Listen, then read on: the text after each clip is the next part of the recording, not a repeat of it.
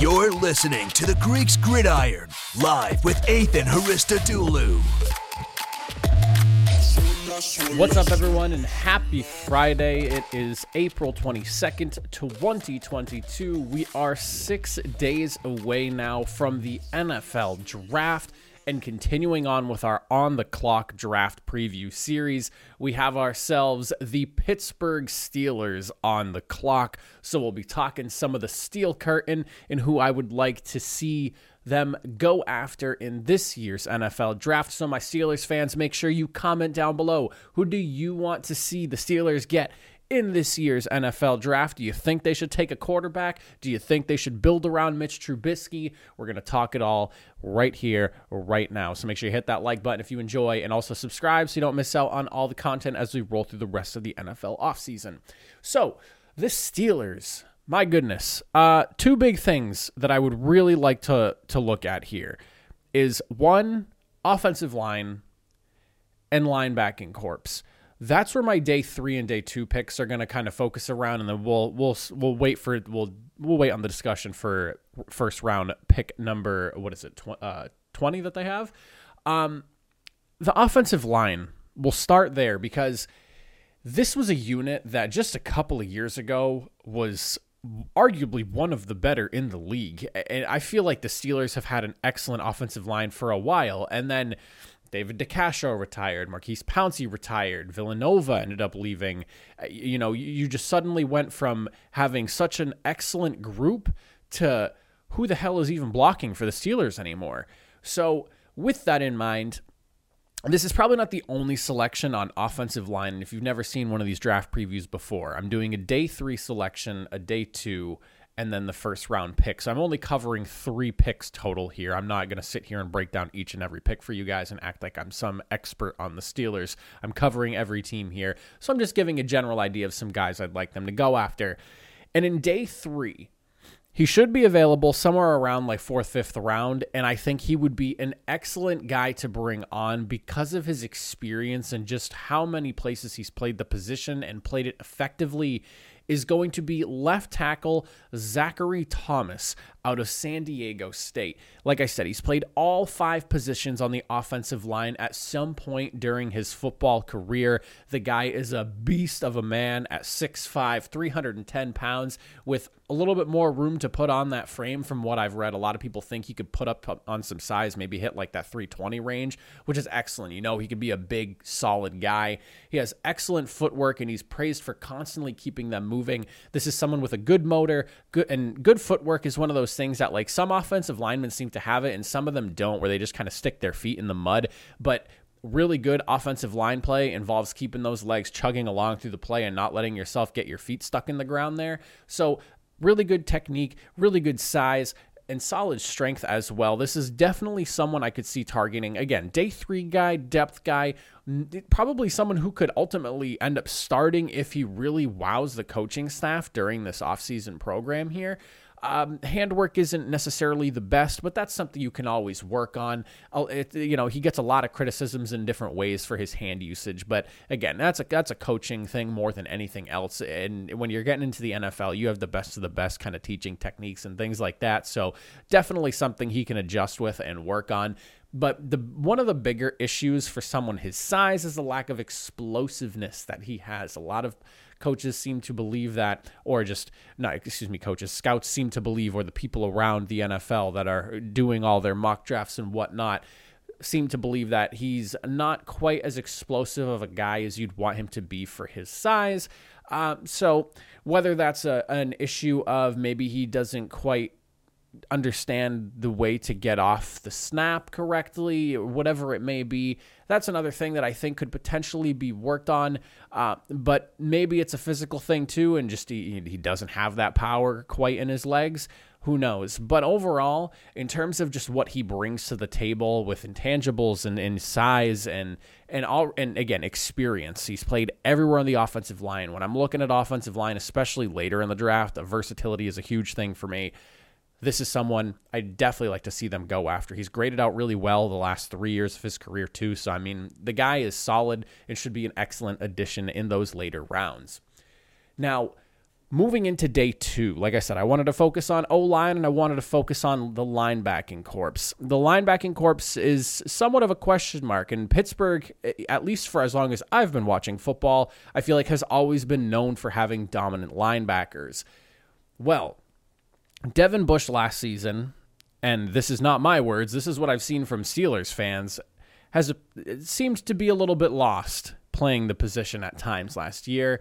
And I know that Myles Jack is now a Pittsburgh Steeler. He does not really do a ton for me. I, I know he's athletic, but I don't know if I really buy in on the pairing of like Devin Bush and Myles Jack being the linebackers in Pittsburgh. I would like to see them, excuse me, go after someone in this year's draft and someone who should be available around the second or third round, depending on just how things shake out, would be linebacker Chad Muma out of Wyoming. This is someone who I think would be an excellent addition and upgrade, to be honest with you guys, for that linebacking room. He was credited for 68 total defensive stops in 2021. He has a nose for finding the ball carrier. He's averaged 11 plus sacks in every game the last two seasons. Uh, eh, not sacks, I'm sorry. Oh my goodness, that's not right. Tackles, tackles, not sacks. Uh, and he's very solid in coverage. He came away with three interceptions in 2021, an excellent situational awareness. He brought two of those back for a touchdown. He is the total package in terms of just like playmaking ability, finding the note, fi- like finding the football, and understanding what is going on and where he needs to be in the defense competition competition level excuse me was fairly low for him in 2021 so that is a concern that some people believe that maybe he was having such an excellent season because he was you know feeding off of teams that aren't quite as good as like say all these power five teams and whatnot he did not go against. And physicality not quite what some scouts would like him to have considering he is a 6'3 240 pound monster. But overall, you can't take away from that production. Some of that has got to translate over. And while it might be a bit of like a shock when he gets to the NFL and he really sees just how like elite level some of these players are, it's definitely something that if he has the right mindset, he can adjust to. I know the competition level tends to be a concern for a lot of people, but you look at some of the, you know, division two guys that have made it in the NFL or some of those smaller school not even linebackers but just like players in general who tend to take off in the NFL if you have the right mindset, yeah, the competition level might shock you slightly when you first get there, your rookie season, but some people play above that and don't, and it, you know, it doesn't even break a, they don't even break a sweat. So, not something that I really concern myself with too much. I, I don't think competition level ultimately decides how good you are in the NFL. I think it's a mindset thing and just like, are you willing to be able to embrace that level of competition? And I think that Chad Muma, considering how effective he was with the opportunity he had to play the teams that it's not his fault, you know, he's just there playing football.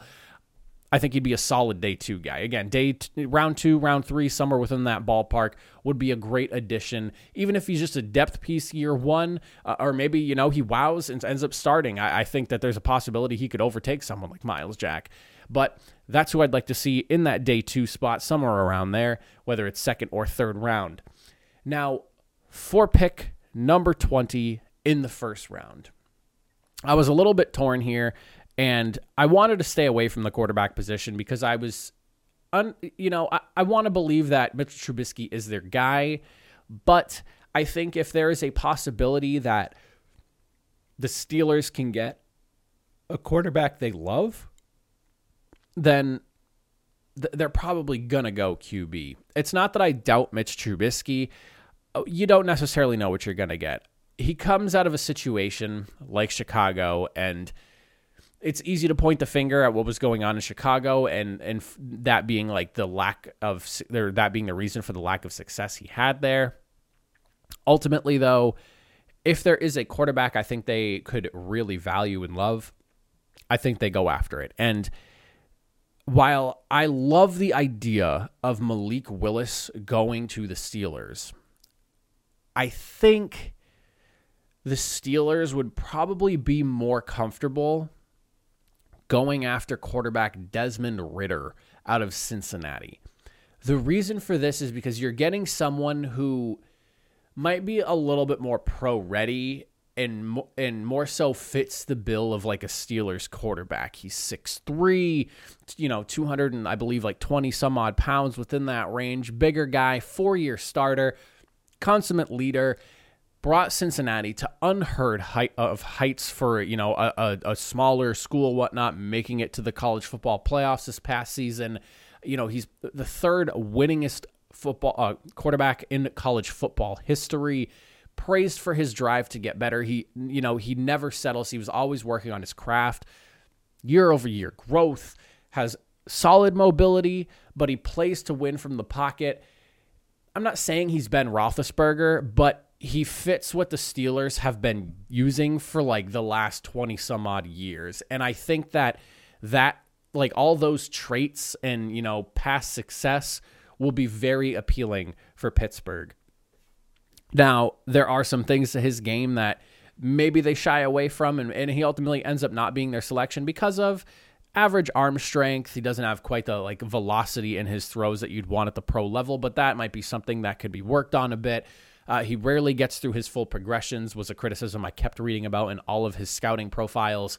Um, and inconsistent accuracy on intermediate throws. If you go back and watch some of his tape, he does miss some random shots here and there in the middle of the field. And that is definitely a, a dangerous thing when you're getting into the NFL because of how good some of these corners and even some of these linebackers are becoming at ball hawks. It's pretty crazy how even these linebackers these days are picking passes off like they're corners.